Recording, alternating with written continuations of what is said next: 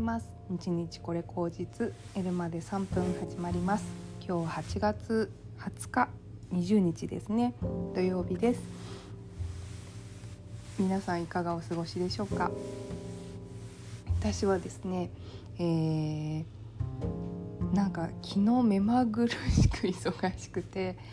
まず朝起きて朝活して準備整えてたらご飯を食べる間もなく仕事が始まってそれ副業1が始まってで副業1を終えた後に会社のミーティングにすぐ滑り込んで、えーと、その後朝と昼のご飯を食べ、えー、そしてまたミーティング、えー、でちょっと休んで、えー、コーチングの勉強をした。でその後、えーとまた会社のミーティング、えーでその会社のミーティングしてる間に副業2の連絡が来て、えー、6時ぐらいから副業2の話をする。で副業2の話が終わったらうんとちょっと休んでご飯を食べてその後、えーと、コミュニティのオフ会みたいなのがあって で夜11時ぐらいにお風呂入って寝るみたいな。なんか一日ぎっちり詰まった日。だったんですね。ですごい珍しいんですけれどもなんかここのところそういうこう予定ぎっちりの日が増えてきていてうんと今までね何かがこう何て言うんだろうな欠けているというか一日の中でどこかはあってどこかはないっていうあの感じだったんですけど昨日はもうがっちり全部持ってるものが出てきたみたいな感じの日でした。えーとねこれ本当に朝活90日始める前まではそういうことは全然なくてむしろもうなんかうん今日は仕事1個しかないみたいな日がずっと続いてたんですけどなんかこんなにもねうん予定があるっていうことはちょっといいことなのか悪いことなのかっていう判断はできないんですけれども、うん、言い悪いじゃないからねきっとね。とはいえなんかもう昨日自分の電池が夜中切れて布団の上でぼーっとしてましたね。ぼーっとして。で朝起きたらもう朝か。みたいな感じの日でした。はい。というわけでね多分まだ体がねそういうのに慣れてないからしばらく。仕事会社に行ってね毎日やってた時は多分そういうことに慣れてたけどもうほんとなんかこうリモートワーク中心になってからあんまりその何て言うのかな。がっちり詰め込むっていうことがなかったので結構驚いたというかしかもねあのリモートワークだからこそいろんな人と会って話す、ね、ネット上で話すっていうことがなんかすごくね新鮮だなって改めて思ったりしましたね。はい それで今日はですねこれも新しい取り組みなんですけれども私としては、えーと、ずっとこうボランティアみたいなことをやってみたかったんですね。なので、えーと、隣の駅でですね、えーと、同じコミュニティの方がね、えーと、子供さん向けの何て言うんですかねこれボランティアっ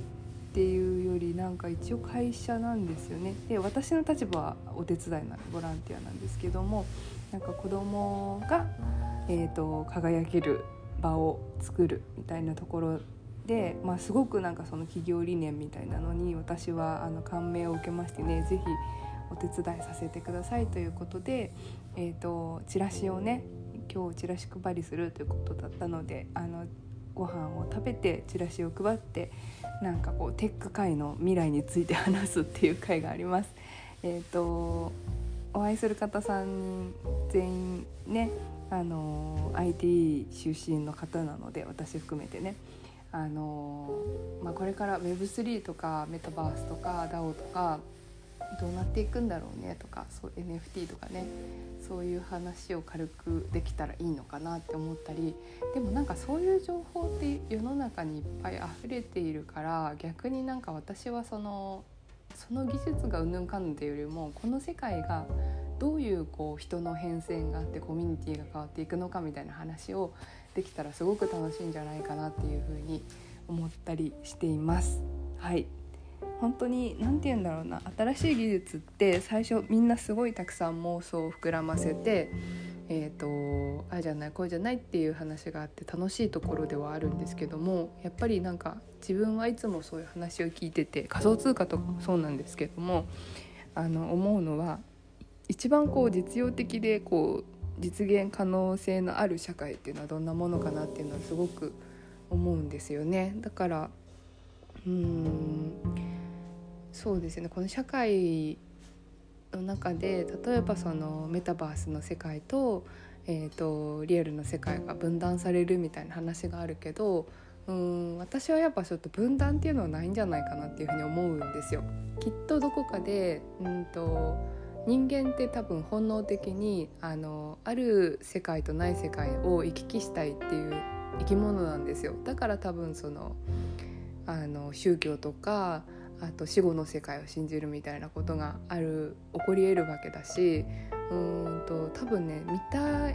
あの見たことのないものを見たがる生き物なんだと思うんですね人間っていうのは。なのでメタバースの世界だけでずっと住んでるっていう人もきっとリアルの世界で生きたいって思う瞬間があるしリアのリアルの世界だけで生きてる人もメタバースの世界を見てみたいっていう欲望は絶対湧くと思うんですよね。だから私は結構分担分断っていうのはあまり信じてないというかあんまり自分にはちょっとしっくりこないなっていうふうに思ってるんですけどもなんかでもその中でも大きな潮流っていうのはあると思うんですよ。どっちに比重が偏るかみたいな話はあると思っていて個々人がね、うん、なんかそういう風になった時にこう人との付き合い方とかコミュニティの在り方とかこう考え方とか捉え方っていうものが変わってくるんじゃないかななんていうふうに思うのでそこが一番なんかこうリアリアリティであり楽しいところかなっていうふうに思うんですね。かそんな話をなんかいろいろできてねあの明るい未来楽しい未来を描ける時間があるといいななんていうふうに思っています。で日々ですね私は今コーチングの勉強をしているんですけれども本当にインプットとしては面白いことばかりでちらっと先の、あの授業の内容を見たらちょっとだけ NLP とかねあのそういうことも書いてあったので私はもともとやっぱり NLP がすごい気になっていた人なのでうん昨日ねコーチングと NLP の違いっていうのをちょっと改めて調べてみたんですよ。そしたらやっぱりコーチングは結構こう理論とかあの言言語化論論理でこうロジックでこうなんていうのかなあの解決法を見出していくみたいなアプローチ目標達成のところなんですけれども NLP っていうのはもっと非言語あの感覚的なものうんよくなんかこう目目が重視されるか耳が重視されるか体感覚なのかみたいな NLP でねその人の特性っていうのを捉えるものでありますけどもうんとその非言語であったりとかするこの感覚的な課題解決っていうところ多分おそらくねセラピーがもともと発祥なんだそうなんですよ NLP。だからこうカウンセリングとかに近いんじゃないかなっていうふうに思っていてマイナスをゼロに持っていく方向が近いのかなって思ったりもするけどでももうちょっと多分ロジカルだと思うんですけどね。でそれとコーチングはもっとそのゼロの人が1になるっていう意味でこううーんなんていうのかな何かこうもっとこう目標を達成したいとか高みを目指したいみたいな時に、えーと、とコーチングっていうのはすごく有効なものかなっていうふうに思自分の認識で今そうなんですけど、まあ、これもね多分両方勉強してみないとわからないことかなっていうふうに思ったりもします。うん、なので今はあのコーチングをじっくり学んでどういうものかなっていうのを理解して、うんと、いろんな人と話していく中でまあ本当になんかこう経験しかないかなっていうふうに思うので経験をしていってあのその経験を自分の中に貯めて改めてそれで NLP とかと向き合って勉強する機会があれば勉強してみたらまた世界が広がるんじゃないかななんていうふうに思いました。はい。そんなわけでですね。今日も一日、えー、楽しんでいきましょう。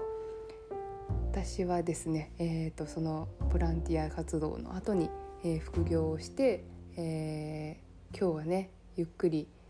あの夜は休んで明日が中国語のテストなんですけどあの中国語のテスト全然勉強してなくてやばいんですけどまあいいです。一回受けてみてどんだけやばいかっていう自分を知って、えーと、またチャレンジできるといいかなというふうに思うので、うんと、日々日々ねあの自分のやれることをやって出していくっていうのが今の心情なので、まあ、パーフェクトパーフェクトって何なのかって話もありますけどパーフェクトを目指すよりもなんかこううん自分のできるところまで出し切るっていうことを意識したいなというふうに思っております。ではでは皆さん今日も一日良い一日をお過ごしください